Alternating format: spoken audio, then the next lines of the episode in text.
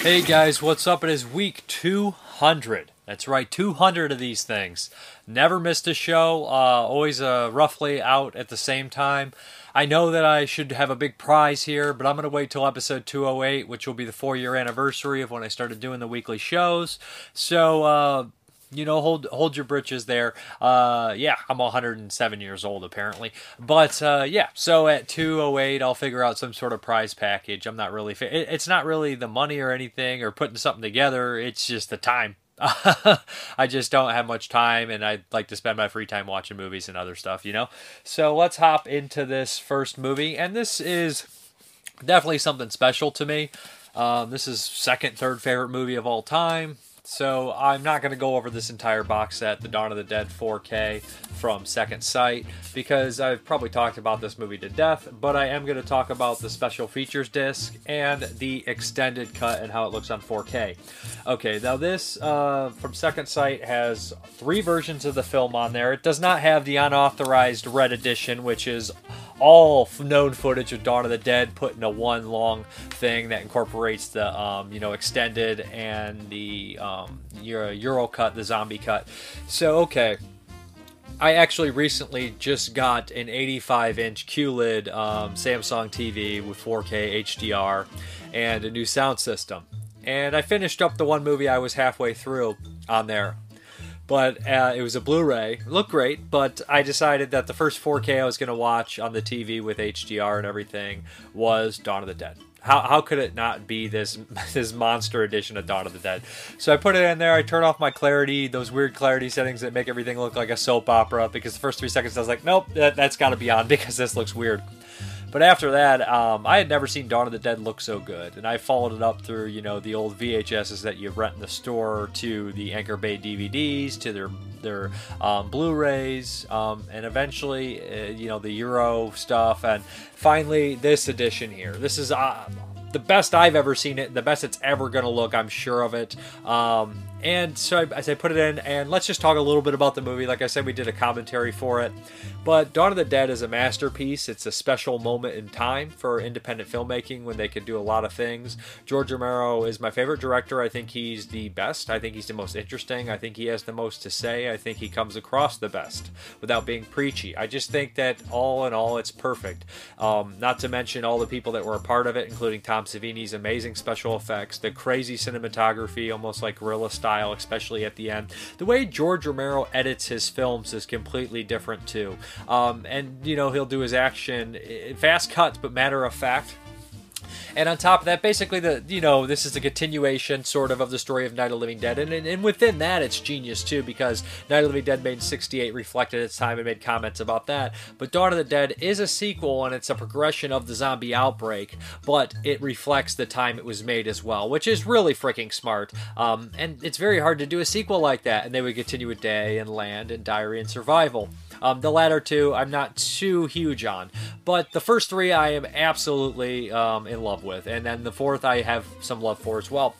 But, so Dawn of the Dead, it follows 2 SWAT guys, a helicopter pilot who does weather reports, and his girlfriend who works in the newscasting kind of area. So, basically, we're introduced to that, a couple of things right in the beginning here, which I love. We have that news kind of chaos newsroom setting, which George Romero, came from that kind of thing with doing commercials and everything. So I feel like one of the scariest aspects of the first 2 Dead films is the idea that we're seeing these kind of radio broadcasts, and makes it seem very real. And Night, it was in black and white, so it had that even more realistic effect. But now we're seeing behind the scenes and the pure and utter chaos of everything, and just the corruptness of the character Givens keeping the rescue stations rolling on the bottom, so people go there. If people will tune out. Now, I must mention that I did watch the extended cut, like I'm saying, and that's the one I typically watch, even though the theatrical is preferred. And there is about 15 minutes. It's a 15 minutes longer in the extended, so there's more shots at Givens and lines here and there without, and more gore and stuff like that. So,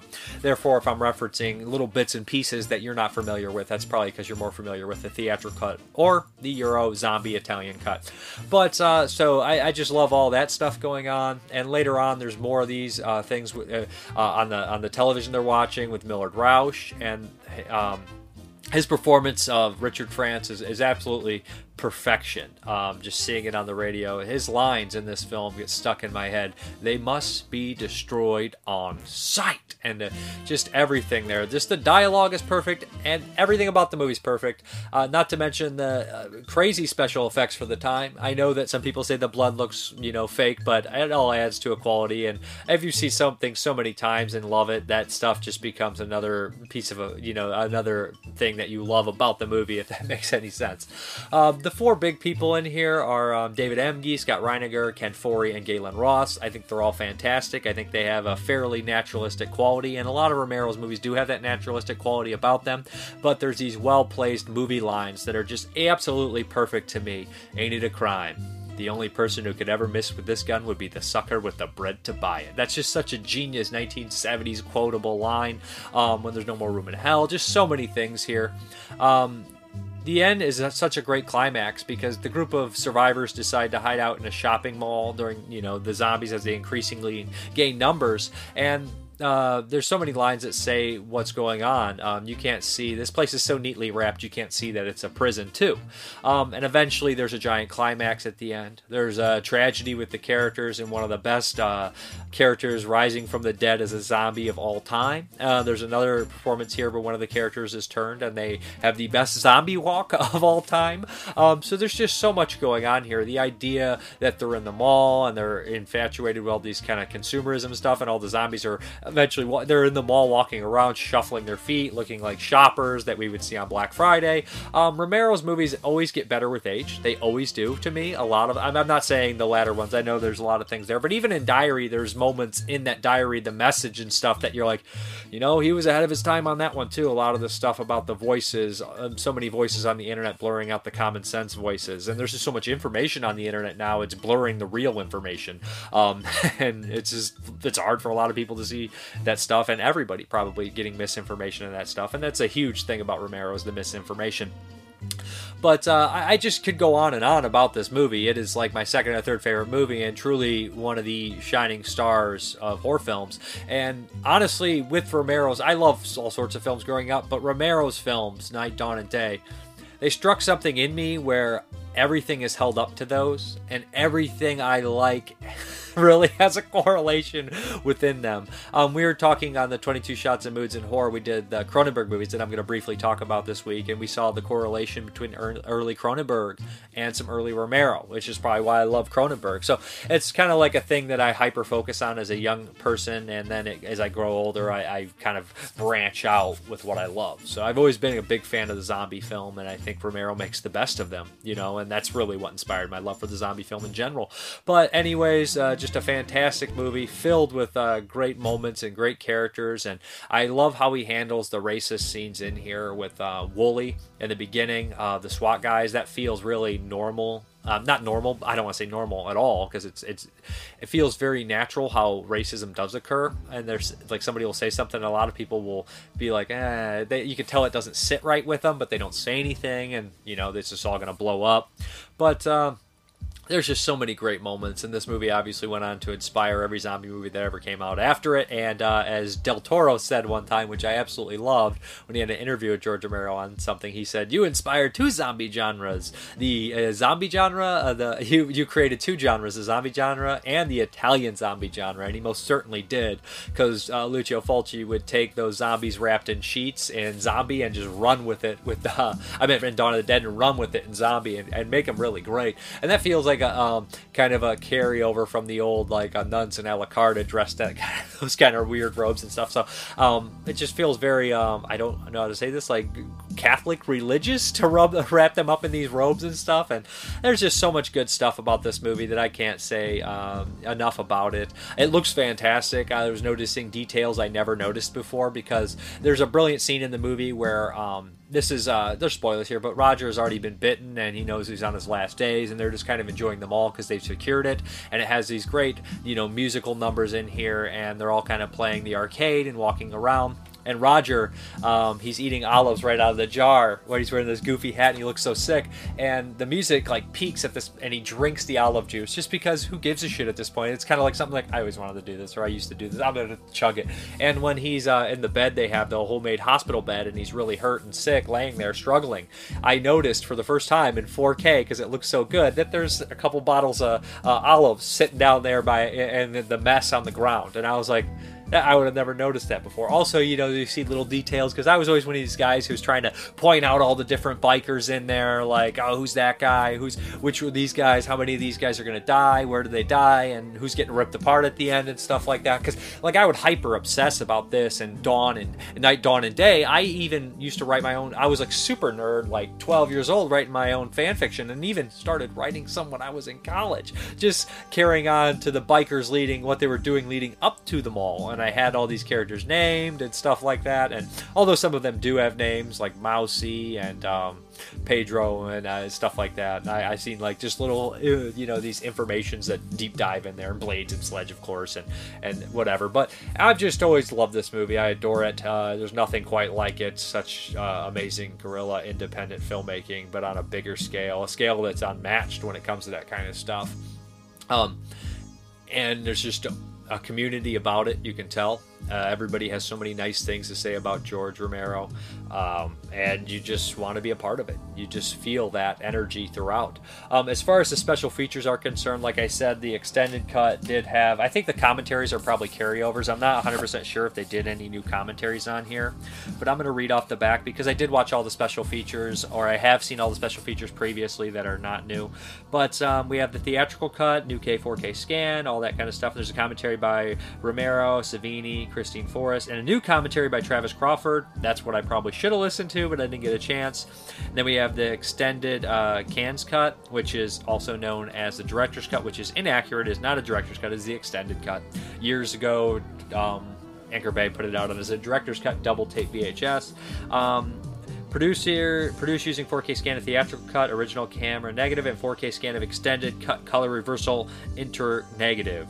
So we have a commentary, Richard P. Rubenstein, and we have subtitles on this one for the first time on 4K, because I think the other Blu-ray, my Blu-rays that I had from overseas did not have subtitles. So then we have the Argento cut, and that has a commentary by Ken Foree, Scott Reiniger, Gaylen Ross, David Emge, and I think this is old carryover from the Big Dawn of the Dead box set. Now here's the cool thing here. We have a Blu-ray 4th disc, which is Region B, so if you don't have a Region B player, you will not be able to play it. But just for you guys' knowledge, 4Ks are region free, so if you have a 4K player, you can play the 4K version in it. So then we have this new documentary here, or featurette, Zombies and Bikers, with John Apples, Roy Frumkes, Tom Savini, Christine Forrest, Tom Dubensky, Tony Buba, Tasso, that's Sledge, and a whole bunch of the Zombies and Bikers. And that's really fun because we have a lot of the bit players in here. You see them all, you know, they're older and they're mentioning the stuff that was cut and all sorts of stuff. It's pretty in-depth. It's fairly long, 58 minutes, I think, which I love seeing that. Made by David Gregory. Loved it. You get to see the point of view from a lot of people that you haven't heard talk about the movie.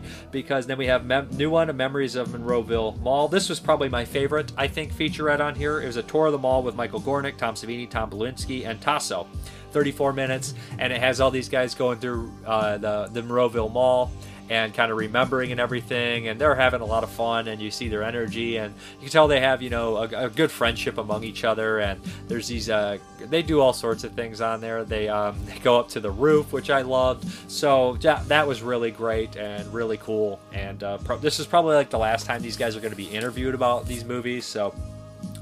And then, not saying, like, it's just, like, because I think this is the definitive release. Like, I don't see anybody else putting this something else out, except in the U.S. if they have something, but I feel like they just carry over the features. Then we have New Raising the Dead, the production logistics with Michael Gornick, Christine Forrest, John Apples, Tom Dubensky. That's really cool because they actually do get in depth a little bit about the alternate ending filmed and all that kind of stuff. Remember, everybody always talked about the negative ending or the downbeat ending. And then we have the new FX of Dawn with Tom Savini, 13 minutes. New Dummies, an interview with Richard France, which I could have swore Richard France was dead, so it was great to hear him talk about that. And I never knew he had a part in Night of the Living Dead, which I learned. And then we have new The Lost Romero Dawn interview. It was a previously unreleased archive interview, and some of that stuff I think was... it felt like I think I seen some of that interview maybe in the Day of the Dead stuff, but because he says the real trolls that like Day of the Dead, I feel like I've heard that line before. So I feel like maybe it's just the uncut version of an interview or something like that. Then we have Super 8 Mall footage of zombie extra Ralph Langer. With this I did not get a chance to watch. And then we also have the original Document of the Dead by Roy Frumkes and the definitive cut, which I have watched before, and the Dead Will Walk 2014 documentary 80 Minutes, which I've also watched.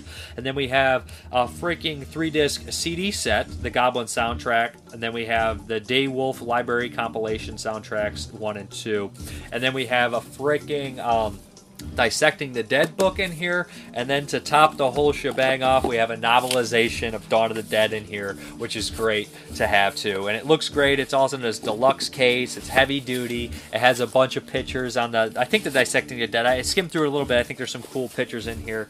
Let's just look at it again, because I didn't get a chance to read the book, and I love the cover art on this thing. You'll be seeing it in the thing. Oh, it doesn't... Yeah, there's some pictures and everything. This I did not get the chance to look through. Some posters and everything like that. Oh, yeah, very cool. Look at this Power Project. Violence, theme for Journey. This is so cool. This is legit. Then we have, like, music notes and tons of... This is awesome. This is one of my favorite releases of all time. For a movie that I can't... this movie deserves all the releases. And this is one of the movies that if somebody's like, I don't really like Dawn of the Dead, I don't really get it, I don't even engage. And I know it sounds like ignorance or arrogance, but I just can't comprehend. It's just pointless for me to engage with them about film. I'm sorry. And I know it sounds like you're such a dude. I just can't do it. It's just, I just would hurt myself. If I just like, I can't understand. I'm sure people have movies like that too, or that I don't like, and they're like, you're so dumb. But like, I always felt like if you don't like a classic that it's probably, and 99% of the people like it, there's probably something wrong with you. And that'll probably come up later today in this interview. And I'll admit, like, if I'm wrong, some stuff does not connect, but I can't see this connecting with a person who loves zombie films or loves independent films or loves American independent films. Romero is like a regional filmmaker at the best, like the ultimate regional filmmaker. I don't, and I mean that as the utmost compliment, because it's just you get that great quality filmmaker within a regional filmmaker with George Romero, and he's the best. He's the best for it. And like him and Tobe Hooper with the Texas Chainsaw Massacre, I think those are, and Night of the Living Dead, Texas Chainsaw Massacre, I think are like what inspired for me the American independent film and all the great ones that have come afterwards. So yeah, just a great release of one of the greatest things ever, and I just love it.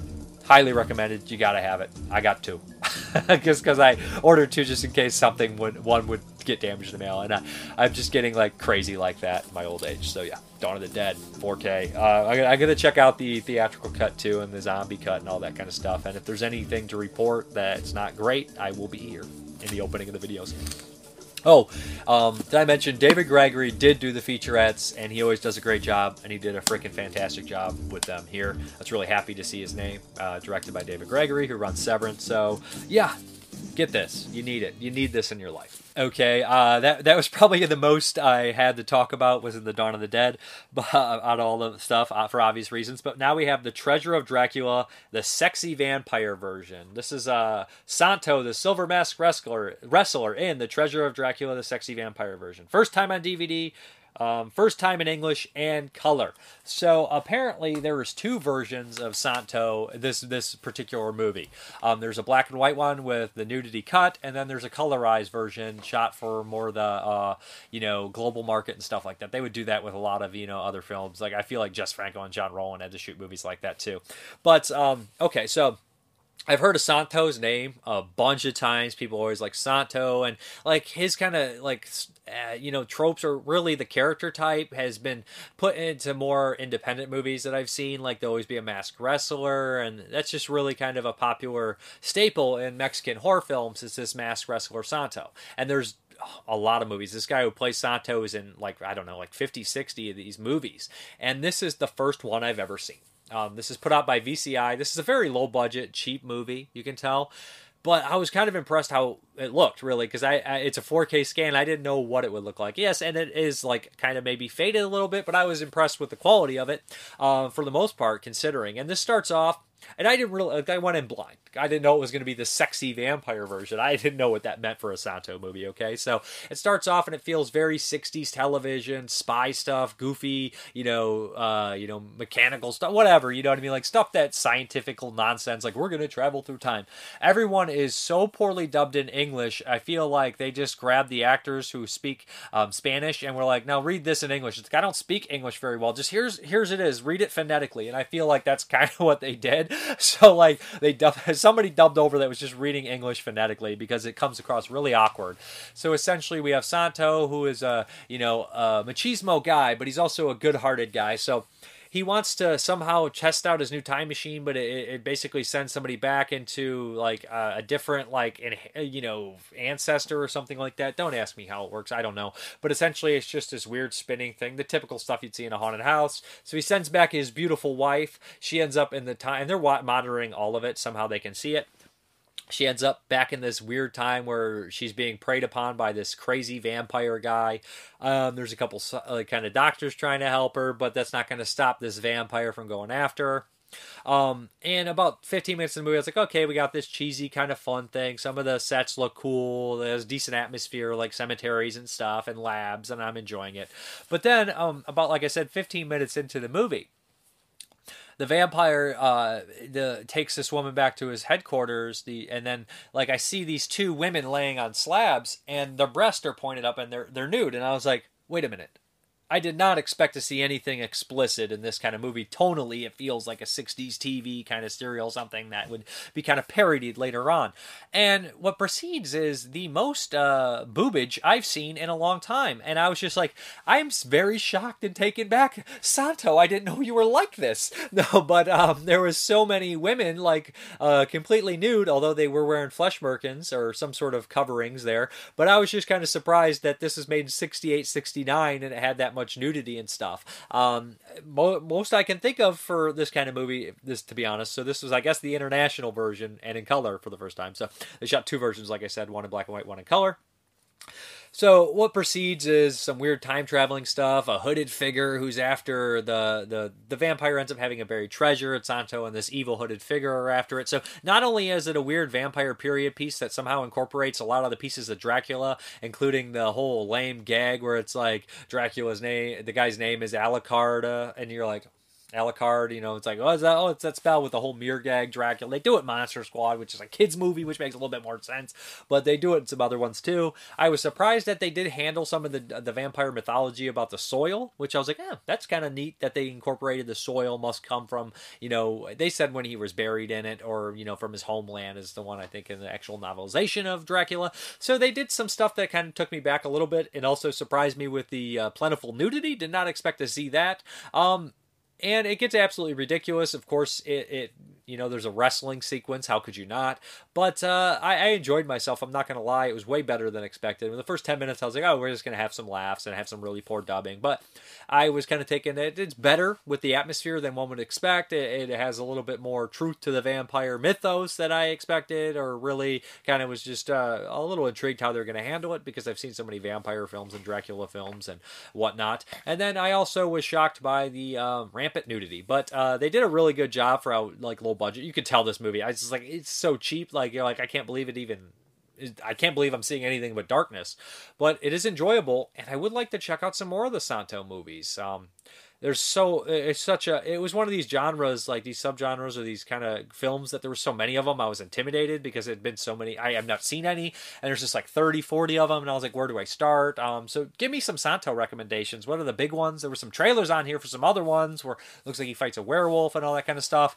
I'm sure he has a million. I know there's like ones where he fights an Aztec mummy. I've seen the titles. It's just that there was just kind of intimidating because I had no information about them personally, But, enjoyable. There's also a comparison between the black and white and color version on there, so check it out from VCI. Okay, this next one here is Journey into Fear by Dark Sky. And really, this is gonna be sold on its cast. So this is kind of, I guess you'd say, like a spy kind of thriller, movie. And here's who we have in it. I'm going to start off small, and I'm going to get bigger. Sam Waterston, Shelley Winters, Ian McShane, Donald Pleasance, and Vincent Price. That's right. And Donald Pleasance and Vincent Price do share a couple lines back and forth, which was made me very happy to see, because I don't know if they've ever shared the screen. I know they were in Monster Club together, but they didn't share any screen time. But, okay, here we go. We have Sam Waterston, who works, I believe, for some sort of oil company. He's traveling across the country, and right in the beginning, there's an attempt at his life. He kind of communicates with like the wherever he's at, the foreign people and the foreign, like maybe he goes to the embassy and stuff and talks to people, and they're going to try to protect him. He ends up getting on a boat because he's supposed to. I don't know exactly the intricacies, who he's supposed to meet and what's he supposed to deal supposed to be, but there's people trying to stop him because there's going to be a price increase on stuff, and they don't want that, or they want the deal to work some other way. But he starts to meet a bunch of, kind of eccentric characters. You have Vincent Price playing an Arab guy, and Donald Pleasance playing an Arab guy. They don't wear any makeup, though, so I guess it's probably less offensive. And Vincent Price doesn't even do a voice, while Donald Pleasance kind of does one. But I feel like Donald Pleasance has played so many weird characters like that, from the character in Phenomenon, the Scottish guy, and the one in, Murder, what is that? Model Murder, the 85 one where he's like an Italian detective. He's always doing, or Awaken Fright, he's always doing these weird accents, and it's just like, they're not, and I don't know how good they are, but I sure do love Donald Pleasance. He's one of my favorite actors.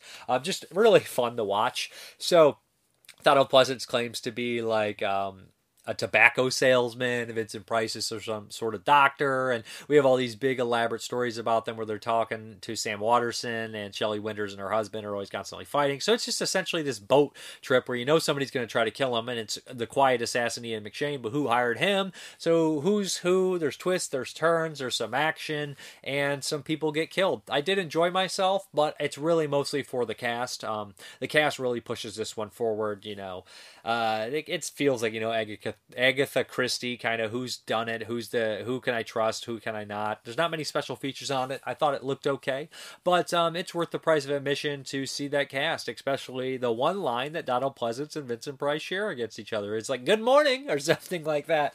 I have a weird obsession where I have to see all of them act, because I know, like, against each other, because I know Pleasance worked with Lee in Raw Meat, and Pleasance worked with Cushing in The Flesh of Fiends, I believe.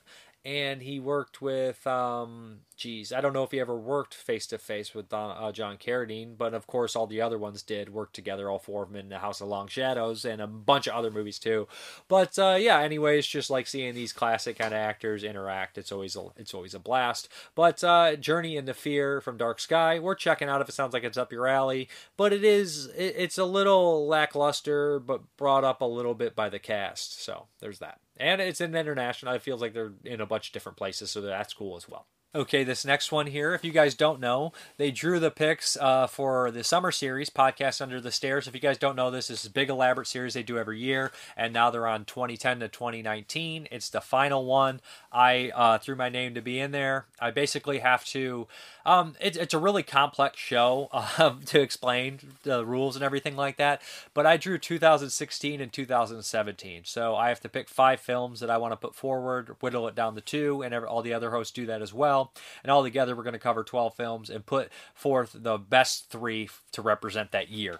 So I'm kind of picking up and watching some 2016, 2017 movies to get into what I want to pick. And there's a couple ones I missed, a couple ones I want to revisit. So there's going to be a bunch of that. And eventually, I'm going to have to watch all the ones that they picked to whittle it down. So honestly, I decided to pop in Tragedy Girls from technically 2017. So it has to get the release in 2017 according to Internet Movie Database, whichever place it was first released, the country of origin. So Tragedy Girls falls under 2017. This is one I missed, and it sounded right up my alley, because honestly I like stuff like Spontaneous, which is a great high school little thing, and I feel like this is an Assassination Nation. I like high school horror, high school oriented movies when they kind of turn the whole genre on its head, or are self-aware, or doing something a little bit different. I can't watch a legit Teenage Angst without being like or stuff like that. There's certain things that just make me cringe and be like, that's so stupid or so embarrassing. Tragedy Tragedy Girls is a comedy. They're playing into it, and I really thought it was funny. I think it's dark. I think it's really kind of going to rub people the wrong way, but I have a real sick sense of humor, if you guys didn't know that. So I was laughing throughout. And I feel like this movie, in the tone, kind of, it's darker, I would say, but it's a kind of a precursor to Freaky with Vince Vaughn, which I really liked from last year.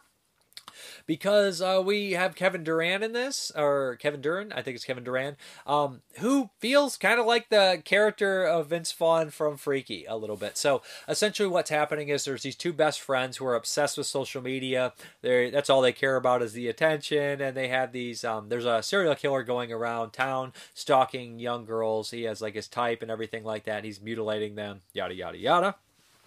It's played by Kevin Durant in a fantastic performance. This guy is really good.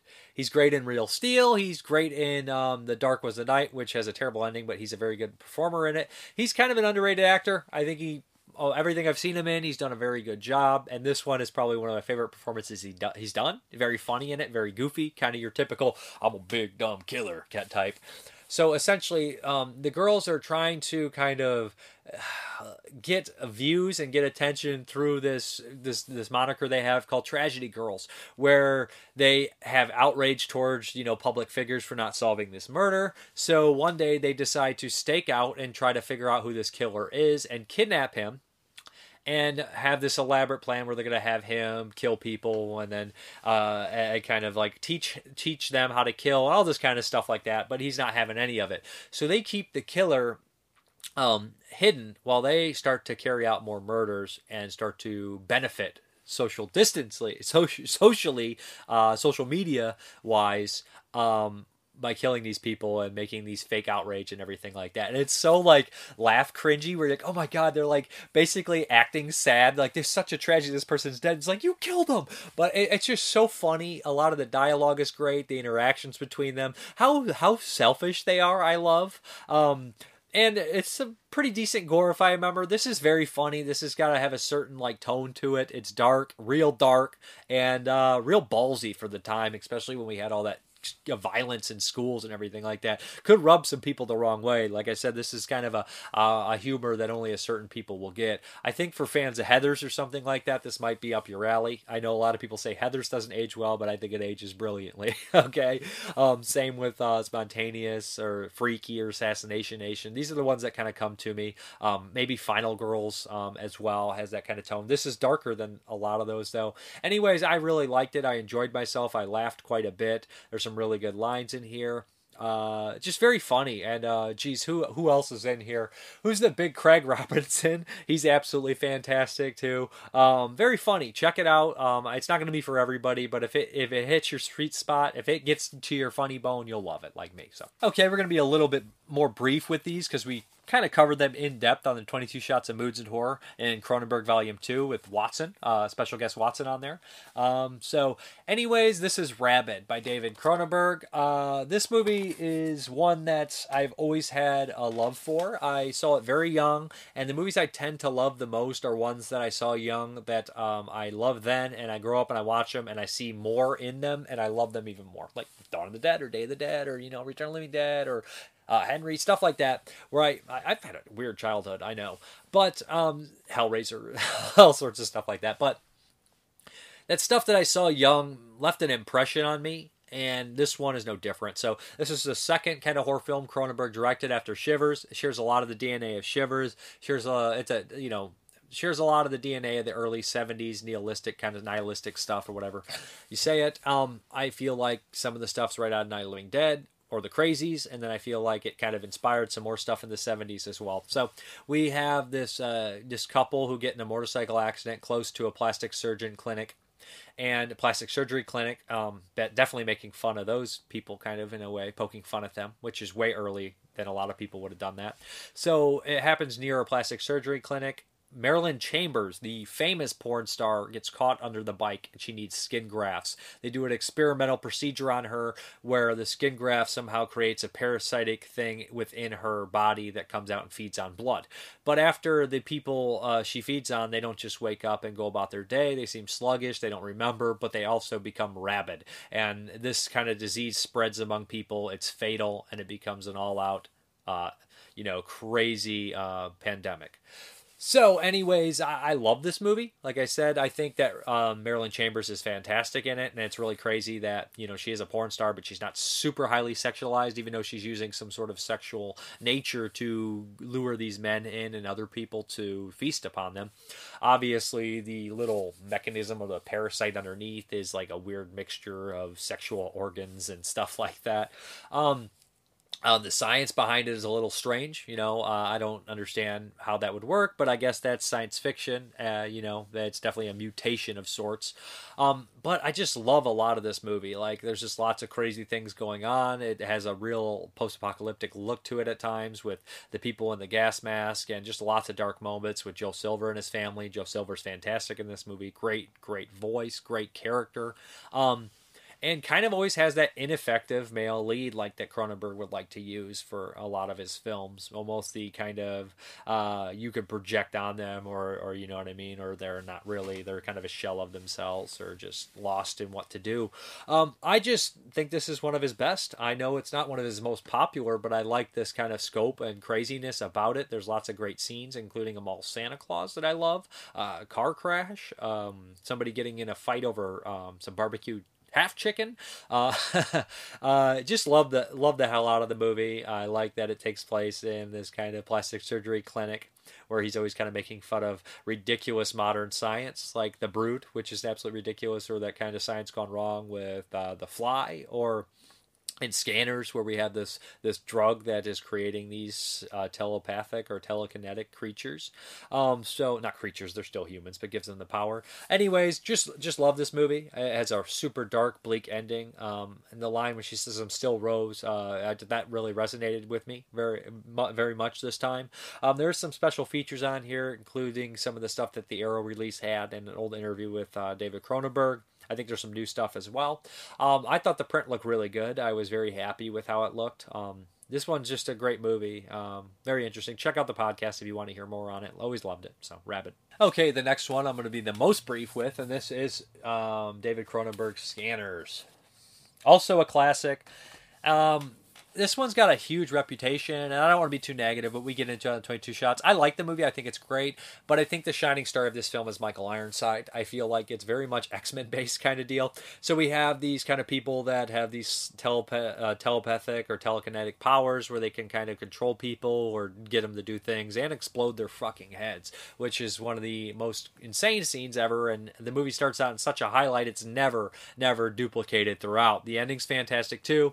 It has some really cool set designs in here with like the art character and the big head and that whole weird kind of scene there. But so we have this character Stephen Lack, who is a scanner. He's social misfit. He doesn't really fit in, and he's void of all character, to maybe the detriment of the film.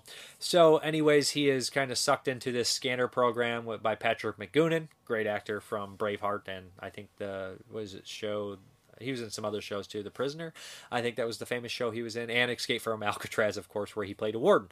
So, anyways, he brings him into the scanner program to track down a scanner who went kind of AWOL, a villainous scanner in Michael Ironside. His name is Daryl Revick, and he basically has to infiltrate a lot. So we have this spy kind of thing. He's meeting a bunch of scanners, and a bunch of people are trying to kill him throughout the movie. That's kind of the end. That's kind of the whole deal here. There's some twists and turns. There's an absolutely weird scene involving a nervous system computer scan, which I always was like, I don't understand. Oh, well, I mean, I'll buy the scanners, but I'm not going to buy him scanning a computer. Maybe I'm just, you know, dying on the wrong hill, but it still always seemed a little silly to me. Lauren Stein is in it as well. Lauren Stein is in Rituals and Rolling Vengeance. And some other, and Darkman 2. I hate Meatloaf. Just kind of a decent, solid character actor. But like I said, Michael Ironside steals the show. It's an early performance. Just everything he says is great. There's some video footage of watching him that they documented, which I think is great. He's talking about just all sorts of weird things. You could tell he's like kind of a schizophrenic or whatever, man, but it's the scanner kind of, that it's hard to block out the voices. So there's lots of cool stuff. The music by Howard Shore is fantastic. There's a lot of violence, like I said, but the end and the beginning are really the highlights and special effects. I really like the movie. I just don't love it as much as something like Rabid or Dead Zone or you know, a Shivers or Videodrome or The Fly, you know, it's not up to snuff. Out of those early Cronenberg ones, it probably is my least favorite. And I know that's kind of weird because this one is, it's got the name recognition, it's got the 4 sequels, and it's got the amazing cover art. But hey, it is what it is. I like it. I just don't like it as much as the other ones. So that's Scanners. This Blu-ray looked really good from Criterion. Has features on there as well. New Restored, supervised by Cronenberg. A new documentary in the film's effects, featuring interviews with Cronenberg's collaborators, Mental Saboteur. A new interview with actor Michael Ironside. I didn't see that, or I would have freaking watched it. I'm sorry. Sometimes I slack on the special features. And then we have an interview with Stephen Lack from 2012, and an excerpt from 1981 interview with Cronenberg on CBC's The Bob McLean Show. And then we have Stereo and 2K, one of his early films, and trailers, radio spots, and a booklet. So it's a nice release, but you know, it's not my favorite. The case is really, the cover art's really strange, kind of disturbing, but I guess that's what you want to go for with body horror. So anyways, yeah, that's Scanners. And then the last of the Cronenberg movies is one that he didn't actually write himself, and this is The Dead Zone, starring Christopher Walken, based off the Stephen King story. Yeah, this is a strange one. This is, you know, we had a good conversation about this on 22 Shots, I think, kind of talking a little bit about it.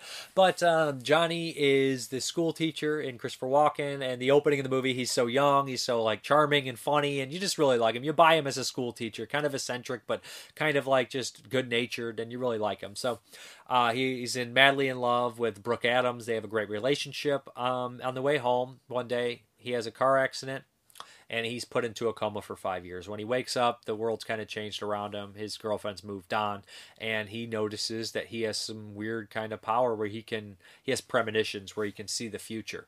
Right off the bat, he touches the nurse's hand, and he notices, he warns her about something. This kind of throws him in the spotlight, and he is kind of being, it's a weird thing where people don't want to believe him, and when they do believe him, they kind of fear him at the same time. And then we have this kind of episodic thing where we have these 3 different kind of stories going along, I feel like, and there's like kind of the main story with the guy running for president, played by Martin Sheen, or is it Senate? Whatever, yeah, Senator. Duh. Martin Sheen, kind of coming up in the background, and Brooke Adams popping up here and there, but it kind of becomes episodic where he helps Tom Skerritt try to figure out who a killer is, and we get some cool stuff there, good reveal too, and then we have some stories about him teaching like a kid with Anthony Zerbe as his father and all sorts of things like that. And the final story involves a politician, which I really liked, and it's very Stephen King, I think. Herbert Lom is in this film as his doctor, and Herbert Lom is a shining star in the film. Absolutely love him. He's got the best line in here. Interactions with him and Walken are great. Herbert Lom, another one of these actors like a Donald Pleasance or Vincent Price that I'm always perk up when I see them. Always love them. And I just feel like no matter how low rent somebody would think the movie is, they're not going to get a low rent performance out of Herbert Lom ever. But yeah. Anyways, I think this is a great movie. I think that Walken really helps the film. I think the end is a tearjerker. I really do. I think it's a great film. I thought the Blu-ray looked fairly good, actually. I heard some negative things about it. I thought it looked better than expected from hearing those things. I thought it looked good. No subtitles, though, which kind of bummed me out. But anyways, that is Dead Zone. And I think there is a couple features on here. We have an audio commentary with Stephen Jones and film critic Kim Newman. The featurettes Memories of the Dead Zone, The Look of the Dead Zone, The Visions and Horror from the Dead Zone, and The Politics of the Dead Zone. I feel like a slacker. I should have watched those.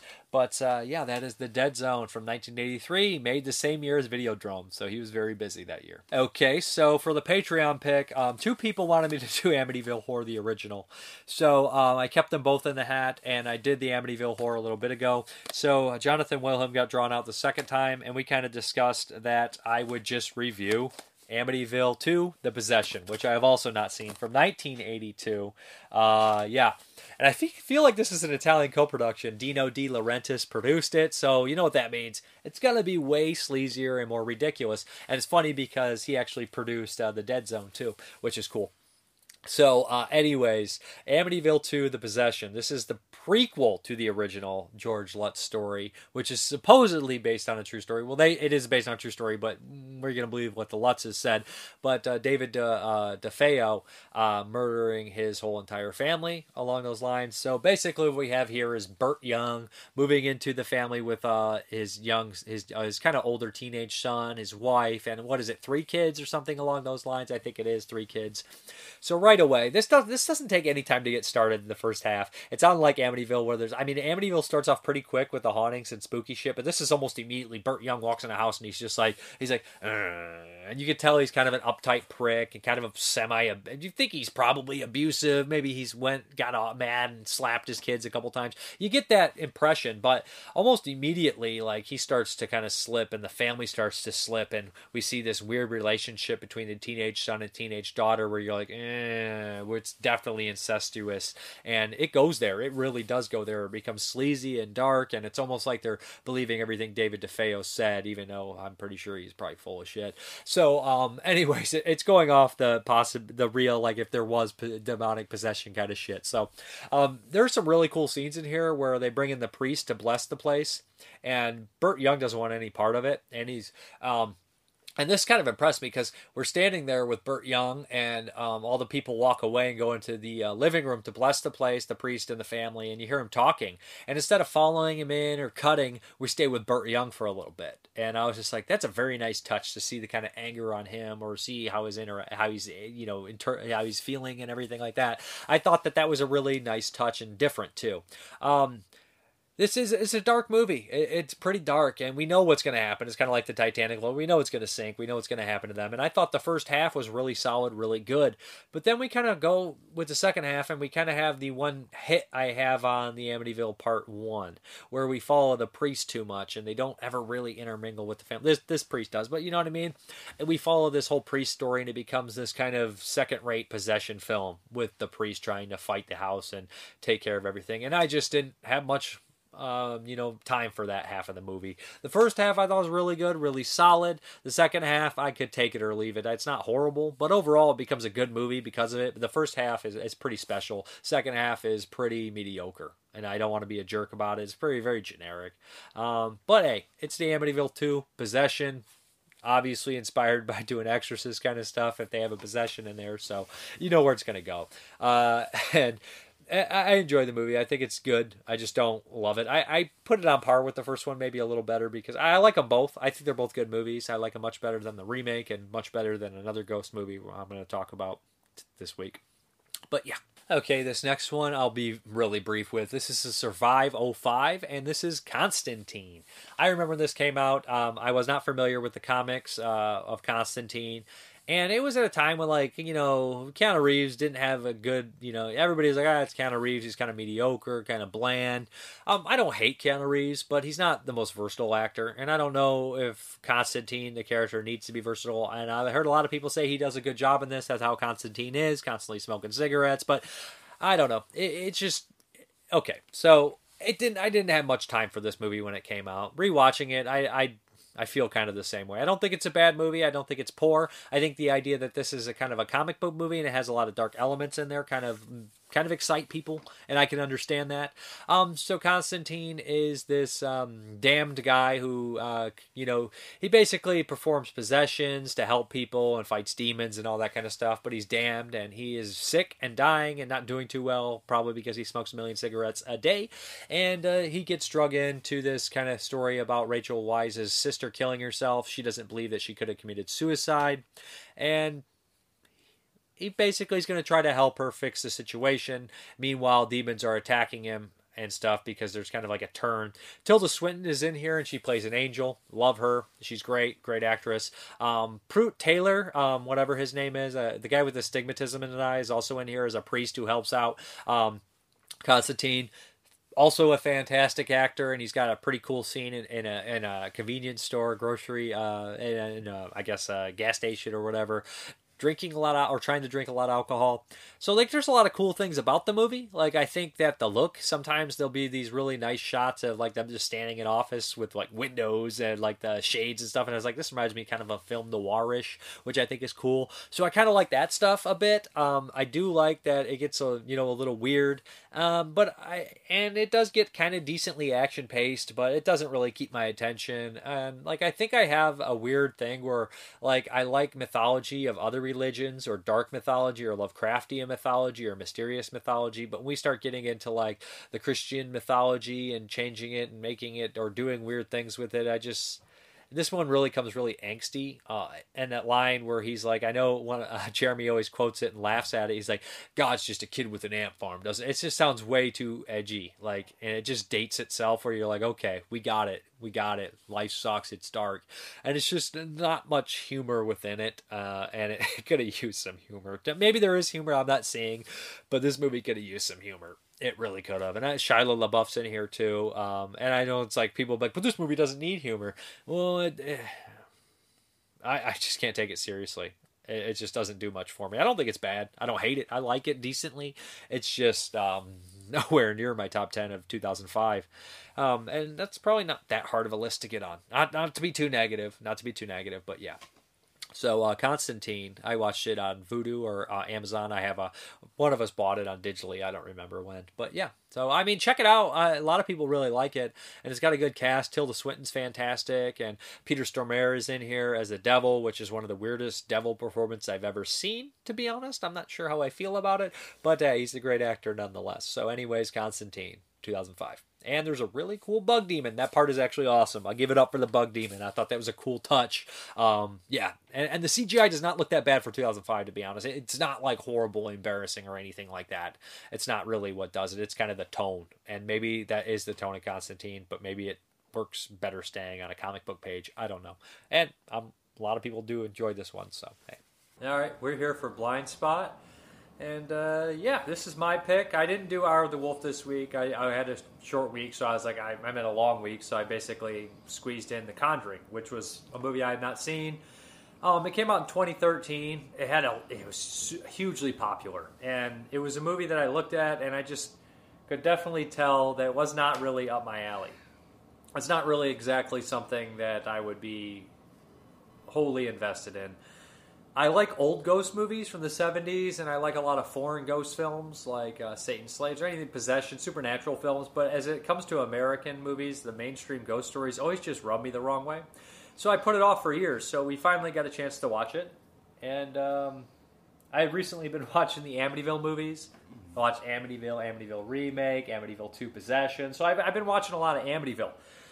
So, geez, I don't even know how to go about this. This isn't for me. It's I don't know, like we watched it. Was Exorcist part of the Blind Spot? Yeah, Exorcist 3 was. And yeah. I also recently watched The Exorcist and The Exorcist 3. I've seen most of these movies. I hadn't seen the Amityville and Amityville Possession, but I've seen Exorcist 3. Those were all first time watches. Right. Which is strange. Like it's a genre that I always kind of avoid. It's not really my thing, like I said. Some of the older ones I really enjoy though.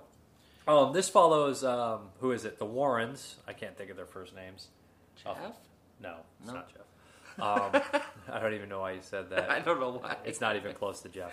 The Warrens, who are real figures in the, I guess you'd say, paranormal world. But they were shysters, right? The whole thing is... I don't believe in ghosts. I'm sorry. The whole thing is stupid as shit to me. I think there may be a scientific explanation to some of this stuff, but it always just... I know that's a movie. It's based on a true story. The Exorcist is based on a true story. Amityville Horror is based on a true story. And those things I respect to a certain extent, probably because they have such a strong actors in them. And The Exorcist is it's about human interactions between the characters as well as the possession, you know? And it has other storylines going on. As does this. The Conjuring basically follows the Warrens, who they basically are contacted by this family. This is supposedly a true story as well. Just like any horror movie based on a true story, it's obviously going to have some things that aren't true about it. So the Warrens show up to this house of Ron Livingston, I think it is. Ron Livingston or whatever from Office Space and Band of Brothers. Him and his wife, and how many kids do they have? Three? Five. 5 because they're all interchangeable. They're just the same. It's like Amityville Horror, where you barely like the first one. Where you're like, how many kids? They're kind of all the same character. Are being haunted in this house. It's. I think people like this movie a lot, and I understand it because it's a throwback to those '70s movies that they watched and they loved. And instead of watching, 20 of those, it just does beat by beat the greatest hits of all these movies. And I know this story is based on true stories, so they could say this stuff happened and this happened. But it literally is the most predictable here. It's just comfort food for people that like that. It's very predictable, best of, beat by beat. Well, like, it's so beat by beat, so predictable that, like, I thought that the case that was the true story was the Amityville story for a good portion of the movie. I think it is a different case, though, right? Yeah, I think so. I didn't look into any of this. I don't know who the paranormal experts are, but it's like, oh, we bought an old house at like a discounted price. We don't want to pay the mortgage. Let's say that it's possessed, and that's the Amityville. Yeah. But, I feel like that's these stories in general. I thought that fake cockroach just moved, and I freaked out for a moment. The opening of this movie. Not the opening, but fairly in the beginning, Ron Livingston and his wife are decorating, remodeling, fixing things up, and they find this, like, kind of this back closet, and they knock this wood panel off, which immediately was the same story as the Amityville Horror. Mm-hmm. And they're like, oh, let's go down here. It looks like we have more storage space. So they go down there and start investigating. He's like, oh, I guess I'll start working on the furnace. It's like, you cannot buy is this a second furnace in the house? You can't buy a fucking house with the furnace when you don't know where the furnace is. You have to look at the furnace before you buy the house. It has to be looked at. It has to be running. Why would you buy a house without it running? Are they squatters? What the fuck is going on? Right. Is that a second furnace? That. It made no sense. Like, that would not be blocked off. Somebody would have had to get down there and looked at the furnace and made sure it worked. You wouldn't move into a house without. There's so many things wrong with it. It makes literally no sense, and it's in the first 5 minutes. Like, it's just like, it drove me mad. I'm like, does somebody not understand, like, or did that really happen in real life? Are these people just that stupid? Maybe what? They were just gonna, like, burn wood in the fireplaces. I don't know. Yeah, but if you look around and there's a bunch of ductwork right in the house, you'd be like, this house should have a furnace. It just made absolutely no sense, and it was really sloppy. It was really in the beginning. Like, if I, like, that'd be like breaking through the wall here and then, like, finding out, like, that there was an air conditioning unit. It just made no sense. Well, like, in the beginning, and I don't think that's nitpicky. That's insanity. Well, what was it? It's not Rainn Wilson. Patrick Wilson. Who I actually like. He's the best part of the movie. Yeah, he's a fine actor. He was in a few that we've seen, but Hard Candy and Bone Tomahawk and In the Tall Grass, all great in those movies. Yeah, but he, he's talking about, like, his line of work and how he studies demons and its demonology, and, like, demons are things that never walked the earth. They were never human. That was like the big thing. I learned that from Night of the Demons. And but then, like, we're trying to figure out the origins of why the house is haunted, and, like, the house is haunted not because it's demons, but because it's real people and, like a witch, and then the maid of the witch, and the witch down the street, and so it's not demons, it's ghosts, it's real people. But Annabelle, was she a demon or something? I don't. The whole thing with Annabelle in the very beginning, like when they showed the doll, like, I laughed. Like, and it wasn't me being, like, crossing my arms. Like, when they showed I was kind of excited to watch this. It was gonna be a creepy, good ghost story. Like, and. And then, like, literally they show the Annabelle doll, and it was like, ooh, the way they filmed it. I was just like, the whole opening. Oh, yeah, opening, yeah. So they record, the Warrens, I feel like, record or document what happened, right? Mm-hmm. And the opening, it confused me because I feel like we're watching what's happening and having this girl explain everything that happened. And I'm like, is this a recreation? Because I could understand the piss-poor acting if it was a recreation. But I don't think it is. I think it's supposed to be maybe like them documenting like the footage. But anyways, the acting in the opening from everybody except the Warrens was so bad that I was baffled. I was like, how much is this? Is this a cheap movie? Like, maybe it was... It was utter dog shit. I'm not going to lie. Like, you're exaggerating. It's not bad. It was bad. Like, that opening with, like the 70s girls. Oh, the opening was bad. That's what I thought about the entire movie. I was like, the entire movie's not that bad. No. The opening was bad. It was so bad, I figured in the movie it had to be a recreation. Right. That they were showing. I thought that the whole movie was going to be about the doll. No, that's Annabelle. I didn't. I don't know this stuff. I was just There's 3 Annabelle movies, 2 Conjuring movies, The Nun. So they're all in the same universe. So it's like the MCU of shit. Okay. WandaVision's great, by the way. Okay. And this is by a guy named, they call it the Wandaverse. Or I've heard people call it the Wandaverse. James Wan. His name's Juan. This guy who did Saw. Oh, I thought it was a Juan and Insidious as well. Okay. And Death Sentence and Dead Silence, the latter two I really like. It's just not for me, and it's I don't sound like an ass here, but it's just like placating to like very religious people, like and ghost hunters, and I just ghost hunting in general is very stupid to me. It makes me laugh. I can't help it. I think it's ridiculous. You know, and it's whatever one of people do, whatever they want to do, it's fine. Right, and you know, I don't want. You know, I didn't like research the trueness of anything. I didn't research the real people involved, but like. The idea that the paranormal experts were like con artists in real life, but in the film version they're different. And in this one, it's like they're not. They're like the legit thing, but like when they like introduce themselves and like we're talking to the family, like interviewing them to get the information, like they're playing it off like a con. Yeah, like the, you know, the dad's like, oh, it knocks 3 times every day at this time, and Wilson's like. Oh, it's because they're mocking the Trinity. It's like he's just like saying these things off the top of his head, like it, like just like responding to the information they're given. And then like on top of that, like the fact that in real life it was a con, or you know they were con people, and the fact that it plays out so. Some people don't think they are, but a lot of people do. I don't know. I don't put any stock into you know paranormal activity of any kind. I mean, I'm terrified of aliens, but I mean. I've always preferred the Lovecraftian horrors because it's something that we're not familiar with. So it's when you say old gods and stuff, it's like, I can't just hire an exorcist or a priest or something. This is something that predates that, and it scares me. Like, it predates that. You know, and it's just a weird thing to me where the unknown's more scary than, you know, what you're dealing with. That's why I prefer the original Evil Dead over the remake because it's more Lovecraftian. And I just think it gets dumb when we get to the Christian possession. And I do like possession movies. Like The Exorcist is a classic, and Beetlejuice. that's the best one. Demons is not a possession movie, but then we have like Night of the Demons, which they would be probably Christian demons, I would guess suggested, but it's not really focused in that. It's more of the Halloween kind of thing. I don't know. It just doesn't work for me because it just doesn't. I never invest in these kind of movies, and just saying that I don't believe that kind of stuff. Is not why I don't like it, because I do like stuff like The Changeling, which more of a mystery. Even though there is a mystery in this, figuring what happened, it doesn't ever seem very focused in its mystery, like The Changeling, which is basically a procedural, or Devil's Backbone, or The Ring, where you're legitimately trying to figure out what's going to happen. I love those movies. Those are great movies. I just don't get this. This is just literally a best of the 70s done at 50%. Like, it's like, no, we got The Exorcist scene. And then we got the Amityville scene. Right. And then we got this scene. It literally feels like every beat. And then we got the creepy doll.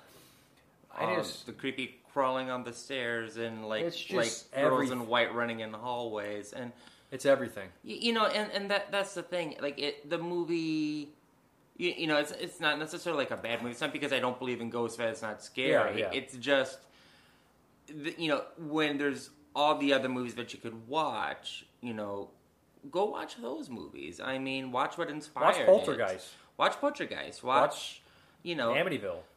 Exorcist. You know, just a few months ago, we watched Noroi.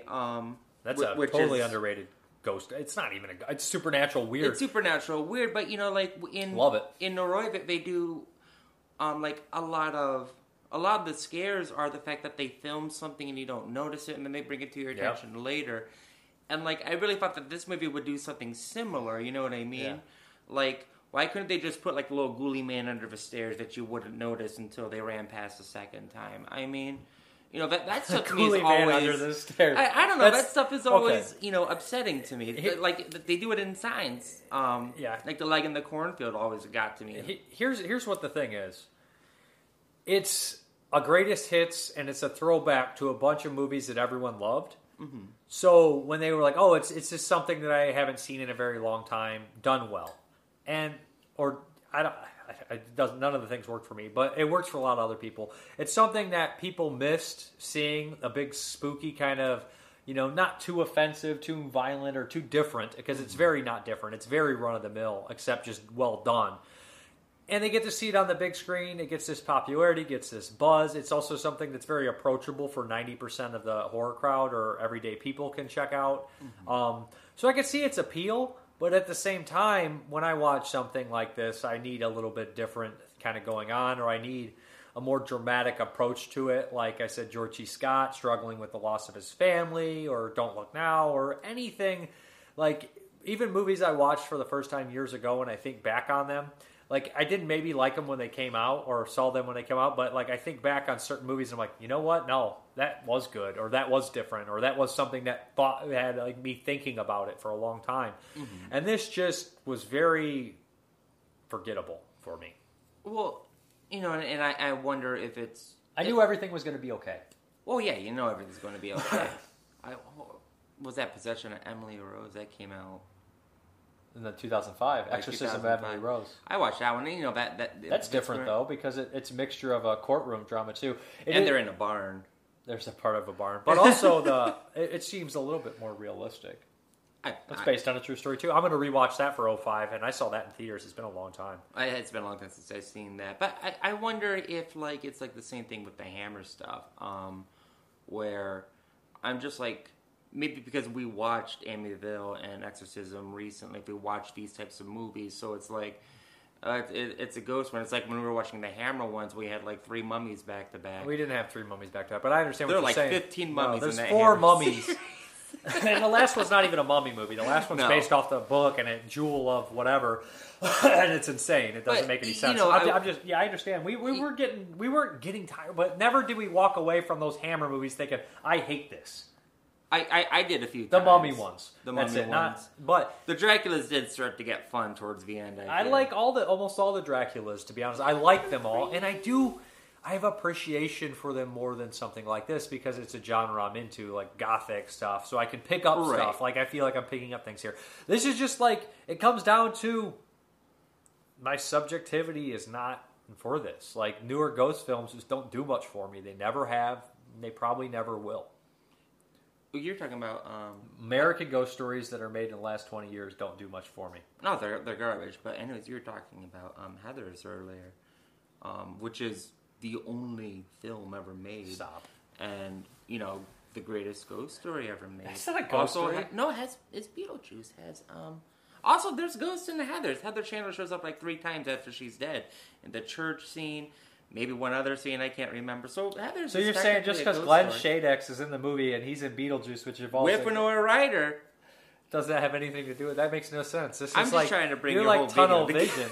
This is like tunnel vision. Where you I come just back want to talk about Heathers. That's all I want to talk about, you guys. We'll have high school horror movies or high school oriented. I just talked about that because I was talking about Heathers. And I was stuff like Tragedy Girls and Assassination Nation and Spontaneous and Freaky and Final Girls. I feel like those all fit somewhat. Final Girls just in tone. But why watch any of those? Just watch Heathers. Stop it. No. Just watch any of those. But honestly, watch The Exorcist, Amityville, and Poltergeist and call it a day.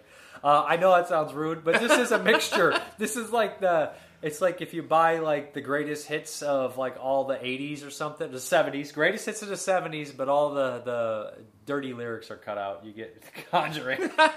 The greatest hits of the 70s ghost stories and possession stories, but all the naughty bits are cut out. Right. All the thought-provoking stuff, and then at the very end, it ends on a very generic quote by the Warren. It just also rubs me the wrong way because I know I think the Warrens were shiesty people, and then they're at the end like they're giving people these religious quotes. It's no better than a televangelist to me, and then it comes across as religious propaganda. I'm sorry, and I have no problem with religion.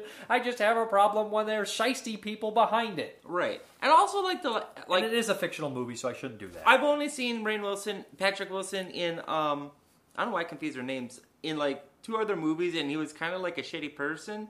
So he's, he's so good in those movies. Right, so I'm watching this, I'm like, oh, that guy's a motherfucker. Don't trust him. They improved his hairline immensely in this movie in comparison to Hard Candy. But whoever did the makeup on his hair, it was great. Yes. But there's also another thing I should bring up, the 1991 movie The Haunted, which is a TV movie which has the Warrens in it too. Really? But it's completely different. It's not like they're not the main focus point. They just come in, and it's part of the true story as well. And I actually prefer The Haunted, that cheap 1991 movie over this. I know it's like, it has Jeffrey DeMunn in it, and it feels real. The family feels real. And in this remake, I almost called it a remake. In The Conjuring, the family doesn't register with me. I don't know who they are. I don't care who they are. They're just vessels, and they're in the literal sense and the metaphorical film sense, I guess. They're vessels. Did you ever see Haunting in Connecticut? Yes, we watched that years ago, and I don't remember a thing about it. I always confuse that movie with this movie, but that one is the one with the slime in it, right? I don't know. I told you, I don't remember a thing ever. I don't remember Haunting in Connecticut being anywhere special to me either. I thought that was fun, but it did involve more slime. Yeah, slime. So I wonder if that's what this is missing. Ghostbusters 2 is 10 times better than Conjuring because of the slime. I mean... No, but... The Haunting in Connecticut 2 is called Haunting in Connecticut 2: Ghost of Georgia. Stop it! And it's just like, if whoever was the PR person on there should have been like, get out, right? Like the ghost that we got that Haunting in Connecticut's doing gangbusters. What are we gonna do? Well, we got this Ghost of Georgia movie. Hold my beer. Right. All right. I'm sorry. I know you love this movie, and you're like, Dave, you just talked about White Rose Campus 2 weeks ago, which is just a bunch of perverts raping schoolgirls on a bus, and you gave it a recommend. And you're telling me The Conjuring isn't worth your time. That's who I am. And, like, I only have so many of these, like, weird, crazy opinions that, like, after you have, like 15 or 20 of those consecutively, people just start to think you're the crazy guy who's like, you can't take their opinion seriously anymore. Like I don't want to point out any names in the reviewing world, but there is a couple guys where you're like, oh, they like this and you like that. You start to like, maybe as you older you get, the weirder you get. So it is like, I don't like it because it's got a guy with brown hair next to a guy with blonde hair. And then people are like, you've lost your fucking mind, haven't you? And you're like, I hit my head. Just not enough slime in this movie. Not enough. Or Glenn Shadix. Conjuring 2. Conjuring. Not very good. Not enough slime. Right. Where was Glenn Shadix? That's the sequel. There is two. Conjuring 2. Where's Glenn Shadix? He died. At the bottom of the stairs. Get out. Okay. Stop. That's not funny. No, it's not. R.I.P. Glenn Shadix. Next week is Arsenic and Old Lace. That is your pick. Yes. Which should be fun. Maybe. Angela Lansbury's in it? I think so. Is she in it? Is it Angela Lansbury or is it some other... Who's the one that's not Angela Lansbury? I'm thinking Maggie Smith? It's one of those two. Okay, maybe it's not. Yeah. We'll find out. It's probably not. It's going to be like one of these classic... It's like, Betty Davis. It's Davis not Betty Davis. David Bessie's a power plant. Okay, this podcast is over. Oh, we didn't rate it, This isn't a podcast. No, I don't podcast. You all get to see my... beautiful face. Okay. What's your rating? Out of 10, you do? We didn't read the book, so our thing's all messed up. Yeah, there's no book. I shouldn't say this. It's just the cat hair. Technically. It's a better movie than I'm giving credit for. Yeah. But I'll mix objectives up 6 out of 10. Probably. I honestly feel subjectively it's like I would never watch it again. Fuck it. 5. Give it a 5. I don't like it. I mean, you did... pause it to make hotel reservations. I had to. We also paused it to make dinner. We didn't. I think my bagel was slightly moldy. Stop. So there were slime involved, I guess, technically. That like takes away some of our merit. Like we paused it once. It was like 30 minutes in, and I was like staring and watching, and then like every beat, I was like, didn't I look at you a couple times? I was like, was that as bad as I thought it was? Like, I don't know. I was. Sorry, man. I don't get it. You're talking to a guy who's not very picky. It's just not a genre I like. I'm very picky. I'm very picky in this genre. 2 out of 5. 4. Yeah, that's rough. It's a better movie than that. It's just not something I like. Maybe, but I'd rather watch Noroi again. Oh yeah, I'd rather watch Noroi or Beetlejuice or Heathers or any other ghost or Changeling or Amityville, Exorcist. Your Changeling and my Changeling are not the same Changeling. I like the one with George C. Scott. I like the one with John Malkovich and Angela Lansbury. Next week is Angelina Jolie. Yeah. Get out. We're done. Bye. All right, let's get into these questions. Where did you get that box of Tokyo Shock DVDs, and is it completely random? what you get. I got it on eBay. I think he's sold out of them now, and it was completely random, and there was a lot of doubles. I got two boxes, so there's kind of two double. I got some doubles. Blu-ray Collector NL. How much was the Godzilla set and the Bruce Lee set one, bro? I got those when they were Criterion 50% off one-day flash sale. So I think the Godzilla was like $113, and Bruce Lee was like $63 or something like that. So if you want that price, wait till the Criterion sale. Get it right when they started on Barnes & Noble, and you could probably get the same price. Ken Coakley, what's your favorite horror movie quote? Mine is, your suffering will be legendary even in hell, from Hellbound Hellraiser 2. A close second is the iconic, when there's no more room in hell, the dead will walk the earth, from The Dawn of the Dead. I remember seeing billboards with that line on top, with Dawn. The quote, in my opinion, was part of the legend. I would completely agree. I'll give you my favorite quote from Hellraiser 2. I love, there's so many quotes that I absolutely love. Just some off the top of my head. You gotta be fucking kidding me, from The Thing. Henry, it's either you or them, or...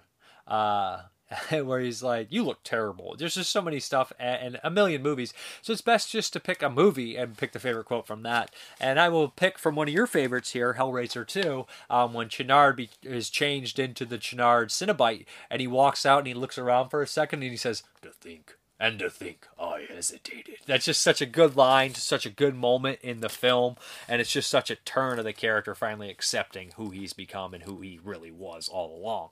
Love Hellraiser 2, if you guys don't know that. Love Chenard, and I used to be a little annoyed with Chenard killing the Cenobites, but now I fully embrace Chenard as my favorite character in that movie. Just guess the best character arc of all the time.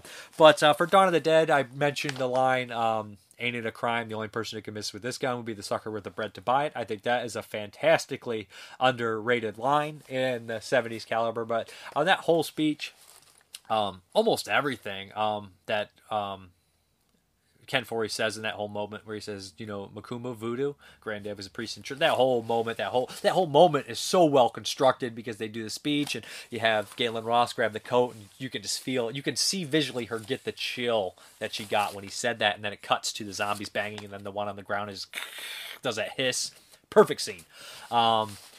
Just editing well too, edited really well, and fantastic, and all the music and sound cues work perfectly. There's so many good lines in that movie. Dummies, this is not political retort. That whole speech, this is not the Republicans versus the Democrats where they got us into economic, you know, that whole thing is great. Everything he says is a great quote. One of my favorite, I'm just going off Dawn of the Dead because that's where you got my mindset, and it's one of my favorite movies, but, the people it kills, get up and kill. The people it kills, get up and kill. That whole thing right there, the back and forth between David Early and that's a great stuff too. And then there's some Day of the Dead quotes that I absolutely love. Let them go, goddammit, or I'll cut you in half. Come on. And then everything Rhodes says and Steele says, right? or Rickles, everybody. Just so many good quotes. That's impossible to pick a favorite quote, to be honest. There's just so many good quotes.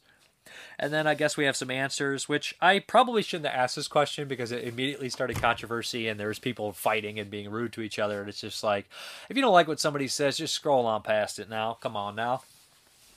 So I basically said any movies that are so dated to make you uncomfortable, and I went back and changed it, or I said make you, you know, kind of not just uncomfortable, but make you kind of distracted. So Sherlock Horror, much as I love them, some of the early James Bond films have their... And let me get this through first, too. I'm against complete censorship. I take movies in the context they were made, but every once in a while you can't be like, oh, that didn't date very well, or that's embarrassing for them. Doesn't mean I'm offended. Doesn't mean I think the movie should be banned. It means what it means. It means it looks dated. It doesn't work today. But I'm not holding that against the movie when I rate it at the end. Typically, I will not. Every once in a great while, something is so dated when it comes to CGI that it actually hurts the movie really bad in terms of believability, but not in how characters act necessarily, you know what I mean, even if it's dated for that time. But we have Sherlock Horror, much as I love them, some of the early James Bond films have their fair share of uncomfortable moments. In the first one, Dr. No, Sean Connery very casually barks an order at a black sidekick to go fetch Bond's shoes. In Goldfinger, Bond infamously forces himself on Pussy Galore, and the sex is so good she defects from side of evil. In Thunderball, he is just as bad, repeatedly fondling a beautiful nurse despite her constant resistance. Yes, it's played for laughs mostly, showing how smooth Bond is. And I don't consider myself a prude, but some of those early scenes are just a bit too much. Still nothing compared to the original Bond books themselves, which are very much a product of their time. And then we have, on a completely different note, the 2011 movie The Lady is not the easiest watch nowadays. It stars the great Michelle Yeoh as Aung San Suu Kyi. I think that's wrong. And tells the story of how she spent over 10 years under house arrest for her radical political reform in Myanmar. The movie depicts her as a selfless heroine, an icon to aspire to, which is how she was seen at the time. But in recent years, the controversy over her alleged role in the genocide of Myanmar has cast a shadow over the movie. It's honestly a bit strange seeing someone be held up in such high praise when she'd have such a huge fall from grace just a few years later. Also want to throw in my belated vote for the review of the Godzilla series. Despite what I said about James Bond, would be cool too. Ken Coakley. I can't think of movies that make me cringe uncomfortable, but 80s movies make me cringe and laugh because the decade as a whole was lame.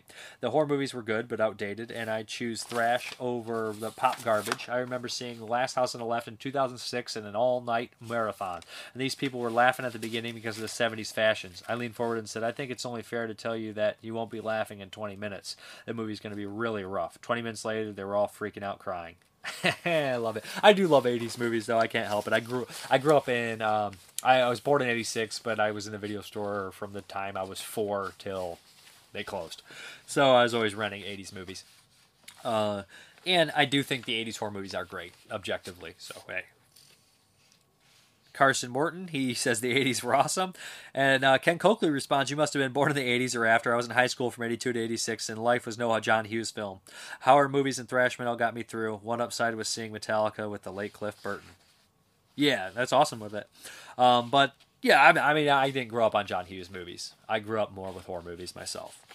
And I do think that when we're not talking horror, the 70s, everything in the 70s, probably even the horror movies for the most part, blow the 80s out, you know, in terms of, like, discussion even. But I love the 80s horror movies almost as much as the 70s horror movies. I just can't vouch saying they're better than the 70s because they're not. Dead Flintstone. In Revenge of the Nerds, there's plenty of tacky behavior, including a straight-up sexual assault by Lewis. Nevertheless, I still have a soft spot for the movie. Creepy dudes are just a hallmark of those 80s teen sex comedies. I remember watching Revenge of the Nerds. I watched Revenge of the Nerds 50, 60 times. I love that movie to death. I show somebody it one day, and it's like the breaking moment for me, where I'm like, this is great, right? And they're like, he just raped that girl. I was like, yeah, guess he did. And it's just like, it kind of clicked there. I still love the movie. Nobody should take any life lessons from Revenge of the Nerds. If you do, don't watch any more movies, especially from the 80s. But, yeah, I remember that when that hit me. And then we have Craig Blake. Doesn't exist. Movies reflect the times they were made. Okay. But I understand what he's saying, but at the same time, you could still be like, that's dated. That doesn't age well. And still be like, well, it's the 80s, so it doesn't really matter. I'm not saying this movie should be banned, this movie should be burned, but you could say, didn't age very well. But it was 1967. You know what I mean? Like, and I think more recent years are the ones that bother me more because I grew up in them and maybe I lived them and maybe I was guilty of some of the shit in there. So watching it, you're like, you start cringing, be like, yeah, we probably did some of that, or we probably said some stuff that would hurt people's feelings now and didn't mean that, but it looks bad and it just takes me to that place. You know what I mean? But when it comes to like 60s and people are like, man, I don't like how they're treating Native Americans. I was like, it's like the 60s. Like, I mean, like that's the cowboy movie in general has that deal, but I understand it's dated. I just don't, it doesn't make me cringe as much. And then we have Michael Wilmenmeyer-Skirch, and he posts Freddy Got Fingered, gif of that. And then what do we have? Michael Wilmenmeyer again says, Dave, the end of the strange era of MTV. Addison Heath, The Lost Boys, never been a fan, but holy shit, that thing has aged terribly. I love Lost Boys, saxophone and all. Zach Puccinelli on both of his accounts has to post Return of the Living Dead. Nonsense. Aged wonderfully. Jamal Porter, or Potter, The Lawnmower Man. Although I've noticed a lot of mainstream films in the late 80s and 90s have dated very poorly. Yeah, Lawnmower Man. We joke around about being state of the art. It always looked like shit. It wasn't even good at the time it came out. Peter McCain. It's usually bad CGI like Escape from L.A., Matrix Reloaded, and the start of Event Horizon that doesn't sit well with me. Sean David Petrie, Blade, particularly the end. Nicholas Hunt, Mighty Morphin Power Rangers, the movie. I'm telling Ivan Ooze on you. He's not going to be happy. Derek Heath, Pretty Little Maids All in a Row. David Luton, D.W. Griffin's The Birth of a Nation, 1915, a film that was technically brilliant and established cinematic technique that we still use today, but narratively is horribly racist. Still a landmark film, though. And Jason Lindbergh, Don't Believe That Word. Basically, he goes on, we talk a little bit about here and talk about he hates overrated and underrated too, but those kind of words are kind of funny at the same time because the most popular movies of all time, there's going to be a decent percent of the population that thinks they're overrated, and the worst movie of all time, one person's going to like it and think it's underrated. So there we go. It's all perspective on that one. Adrian Hall, everything from the 80s. Carol Downing, there are plenty of movies that are quite dated, especially from the 40s onward, as they reflect the exceptions, societal norms of the times they were made, of course. Hell, 80s and 90s movies are dated and even more recent when they reference fads of the time that future generations are not going to get. I agree. Peter England, the James Bond movies with Pierce Brosnan. Cameron Miscastlin, rewatch Never Been Kissed with my wife on Valentine's Day. Wow, it's problematic now. I never watched that movie, so I don't know. Usually the ones that are well, they have like basic rapes. Like in the 70s and 80s, it's just like, bother them till they love you. Bother them till they say yes. And nowadays we know, but it's, like I said, different time. Lee Jones, I don't think uncomfortable was the best word choice here, as discomfort implies emotional or physiological distress, but I'd say that in the most general terms, the thing in movies that have aged the worst, thus taking me out of the viewing experience and reminding me that the movies in question is a product of a certain time, is early CGI. Alex DaVincio, anything with homophobia, sexism, racism, etc. that was considered fine at the time, but we now realize was wrong. I feel like 80s comedies are the worst offenders, but it was rampant in all genres, especially at the time. And then some people start getting an argument about the whole thing. Daryl Marsh, Birth of the Nation, Bo Ransdell, Stay Away, Joe with Elvis. I've seen a couple of Elvis ones, and which ones did I see? Chimera? What's Charo and the Galahad Kid are the two I've seen. Probably dated, but I don't think anything was too offensive in them for people. Peter England, basically, guess who's going to college? What's he got here? I'm not 100% sure. I think he posted a GIF. I didn't really get it. I messed up and didn't write what he posted the picture of. Sorry about that. I don't remember. Sorry about Peter. Don Adams, the CGI in the It movies makes me uncomfortable and dates them from now. Jason Kleberg, 1995's White Man's Burden. I've not seen that. Cody Lee Hardin, Clown House. For the first time ever, naming Clown House correctly. Jordan Bibby, nope, nothing at all. Dustin Mills, Short Circuit 1 and 2. Loved them as a kid, but now the brown-faced antics are jaw-dropping. Kayla Elizabeth responds, your mother was a snowblower. Terrence Cover, 16 Candles. Jason A. Wallace, not so much a movie as how the editing was so silly in the late 80s with insert shots that are completely different lighting or way out of place with other photography and all the silly singles while big heads sat in trailers instead of helping fellow actors. I messed up and didn't put Seymour. I know what he means, the stand-ins and stuff like that. Kelly Casson Kurtrim, this is a hard question. Gene Von Barnard, DeadCon, David Morvan, Porky's, kinda. Matthew Hudson, most of the time I am pretty good at watching stuff in the mindset of the time it's creation. Some movies certainly haven't aged well, but I can take that. A good example that probably won't be brought up is Monster Squad. Still love the movie, but there's a fat shaming, homophobia, and it does promote smoking is cool to kids. I still love the damn thing, though, and I will until I die.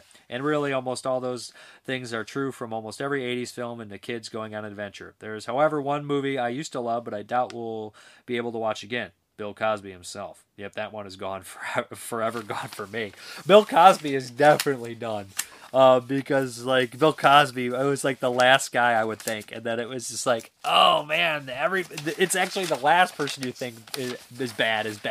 But as far as Monster Squad is, I never had a problem when they portrayed bad people in a negative light. Like, the bullies. And I think using that word for a kid's movie is probably dated now. But I think, 13 probably could watch that more. I think that one, it's dated, but I think the age just hires on it. Although I feel like there's nothing wrong with me, and maybe there was something wrong with me. Nothing serious. I'm fine. I watched lots of crazy movies. I was watching Hellraiser at age 9, 10, so I don't know if I would worry about my kid watching some stuff really that young.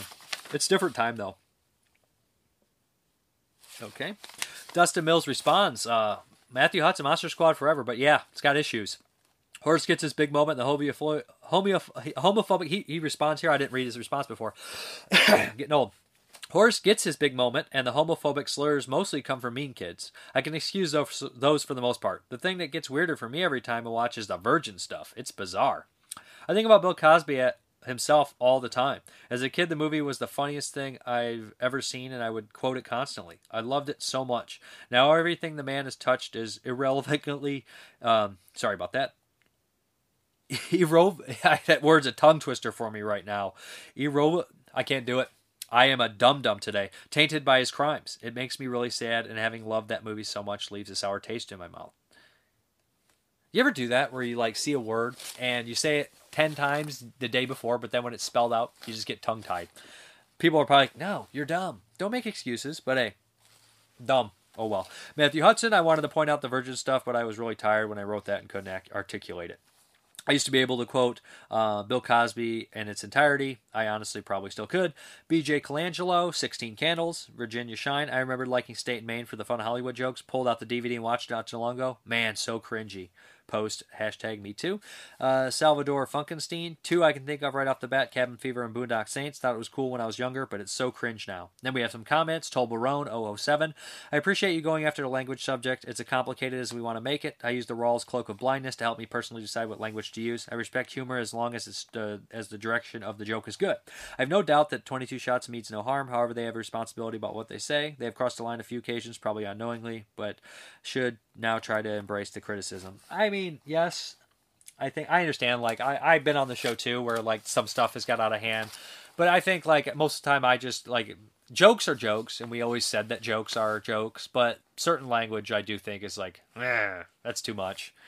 And it mostly, like we said, we've kind of addressed some of that. And Jeremy said he's going to be better about it because Jeremy likes to make jokes that are really offensive that, don't really have a punchline, so the joke in itself is the offensive thing, and we're all just like, okay, we get it, not funny.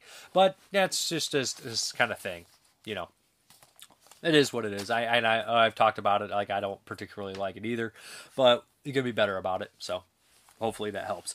Issa Micio, The Queen of Black Magic, is the best horror film I've seen in 2021 so far. Build-up was great, and school bus scene was creepy, but third act kind of dropped for me. The CGI centipedes were hilarious, though. Yeah, not sure why people are so hard on Zombie. Devil's Rejects is awesome. Didn't even hate 31 because of Doomhead. Doomhead was such a strong character for me. I'm indifferent about his remakes because I was never a big fan of Halloween franchise except for Season of the Witch. The fact that people are berating him for casting his wife is ridiculous. Plenty of directors do that. Sinan Sono, Eli Roth before he divorced from Lo Rezenza is Mike Flanagan, Dario Argento. If you have a craft you're proud of, having your family be that support system and participate in your passion is a great thing. Recently saw The Deeper You Dig, and that movie is pretty much a family project. The type of involvement is commendable. I swear you have like 3 or 4 copies of id now. Great update. I think I do. 3 at least. Zach Nolan, The Innocence is very spooky. Incarnate, not to sound like a broken record, but you're jamming on scooping up all these fun and wild Japanese flicks lately. Makes me happy. Awesome. Ilk Vomit. Wow, I'm really early. There is no Nick Mua comment yet. And he didn't comment this week, which is really weird to me. So then we have... Oh, who said this? Oh, Ilk Vomit still continues on. So I can now rest peacefully knowing you finally got the Godzilla set from Criterion and Bruce Lee, which I hope you start reviewing as soon as next week. Unfortunately, I don't think so. And a giveaway for patrons only. Come on, Dave. What about all us loyal listeners? I'll do something. The Bizcut Bip horror reviews. Joy of Torture is a really wild film, especially for 68. Not particularly gory, but it's got some seriously rough sequences. The sequel to its Shogun Sadism is also very rough, but it's more splatter focused and gory. Good review as always, Dave. Thank you. Then we have Peek and Boo. This is pretty long, so bear with me. The funny side notes with the Ebola syndrome is that the Cantonese words "you bom li" means Ebola. You might hear it when you pronounce it in Cantonese, even if you aren't fluent. The second, as you mentioned, he's being a bully and he doesn't understand and gets even more mad. I can't remember what word they used towards him in the movie, but just out of coincidence, I'd like to share this different words you can use to describe bully in Cantonese. Uwixi. Weiixie, to menace, dippy, bully, and then Qya, to bully, and Qu, to bully.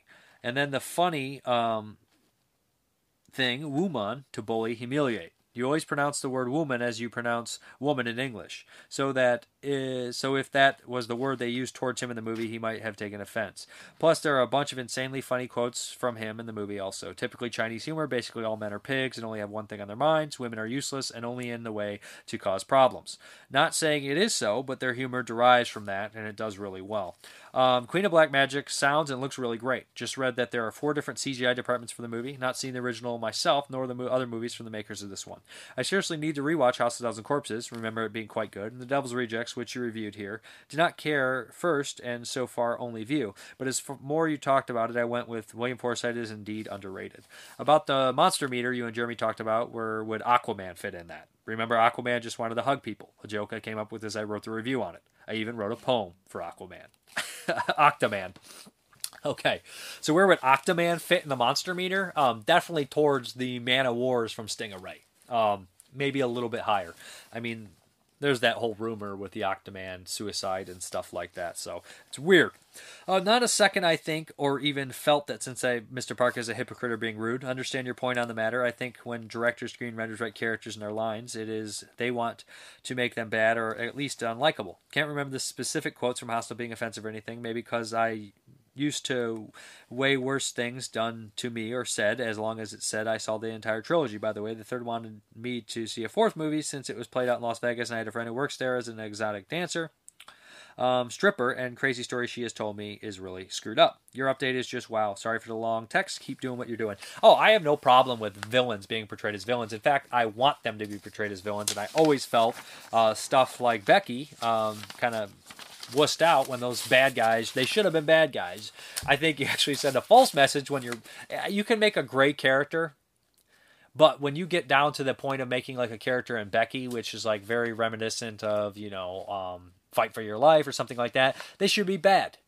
I do like gray bad characters, but I feel like characters like in Becky should have talked more like trash people than they did.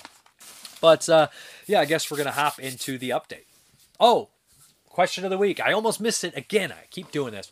But since I got that new 85-inch QLED Samsung TV, I want to know what movies look best in 4K.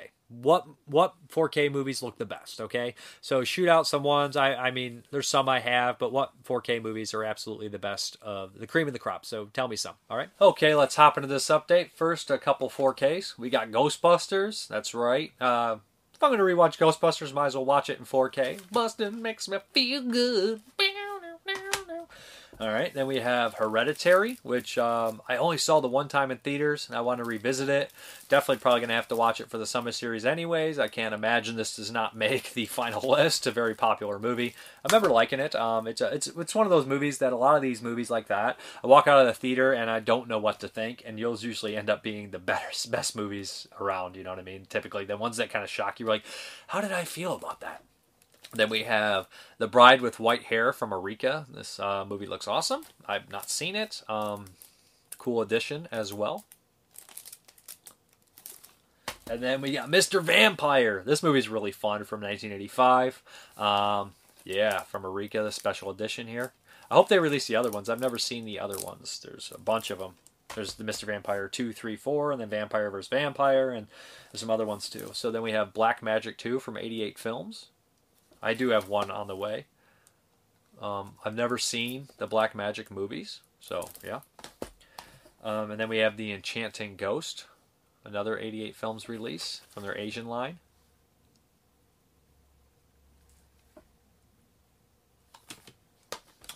And then we have The Handmaiden, double disc edition, the extended, I almost said the erotic version, the extended and the theatrical versions here. Heard good things about this movie. I've never actually got to see it. I have face recognition on here, so I apologize. Usually I turn that off for the update. Then we have Personal Shopper from Criterion. Not seen this movie. Kristen Stewart. Let's see. I had to watch the Twilight movies. You guys know that story. So let's see if she can act. I don't know if anybody can act in the Twilight movies. Underwater was good, though. So then we have some stuff I ordered from Vinegar Syndrome. This is Minor Premise. This is actually from a different line, Utopia, though. This is the second Utopia release. So, Then we have Jeremy from Isn't This Still Fun, I think.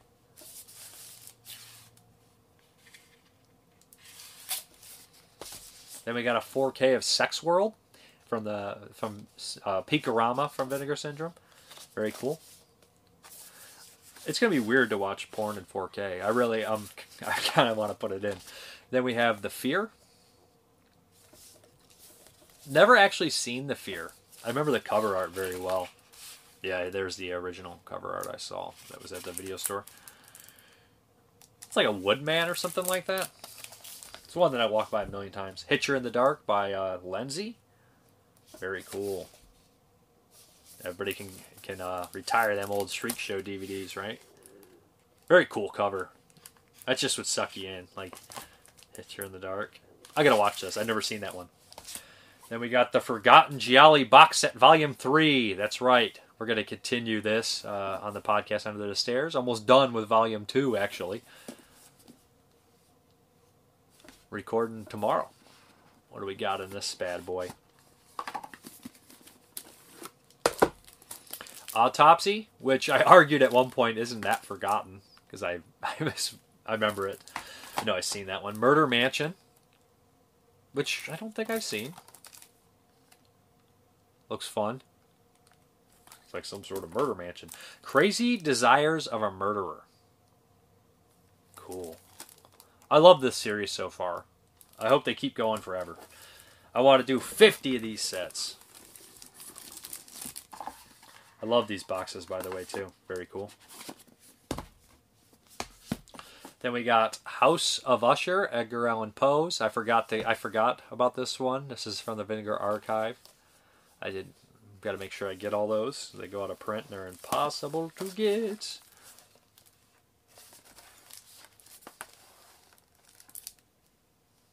Oliver Reed, Donald Pleasance. Can't beat that, right? And then some Blu-rays. We have The Exorcism of Emily Rose. Did not have this Blu-ray. Gonna definitely check it out for 05. I actually saw this sucker in the theaters. I remember it. And then some DVDs. Love Bites from Asker Video. This is by the same people that made Venus Flytrap, which is a really solid shot-on-video film. This is a gay-oriented Dracula movie. I'm not sure how it is, actually. And then we have Nurse Diary, Beast Afternoon from Impulse, and the Katza Erotic Films Collection. Again, making sure I keep my pervert card here. And then these, I ordered some replacement cases for. I ordered some online because that's why I finally found some. But there's just so many movies that I'm ordering on DVD that don't have a Blu-ray, and the cases are just so gross. I just want to replace them. And this is The Eye, the original. I've never seen this one. Palm. And then we have The Eye 2, another case I'd like to replace. Pang Brothers movie. And finally, The Eye 3. There is a fourth one called The Child's Eye, which I did not get yet. But yeah, that's the first three Eye films, what I call them the fly. But anyways, back to the video, guys. All right, guys, thank you very much for watching. And as always, have a good one.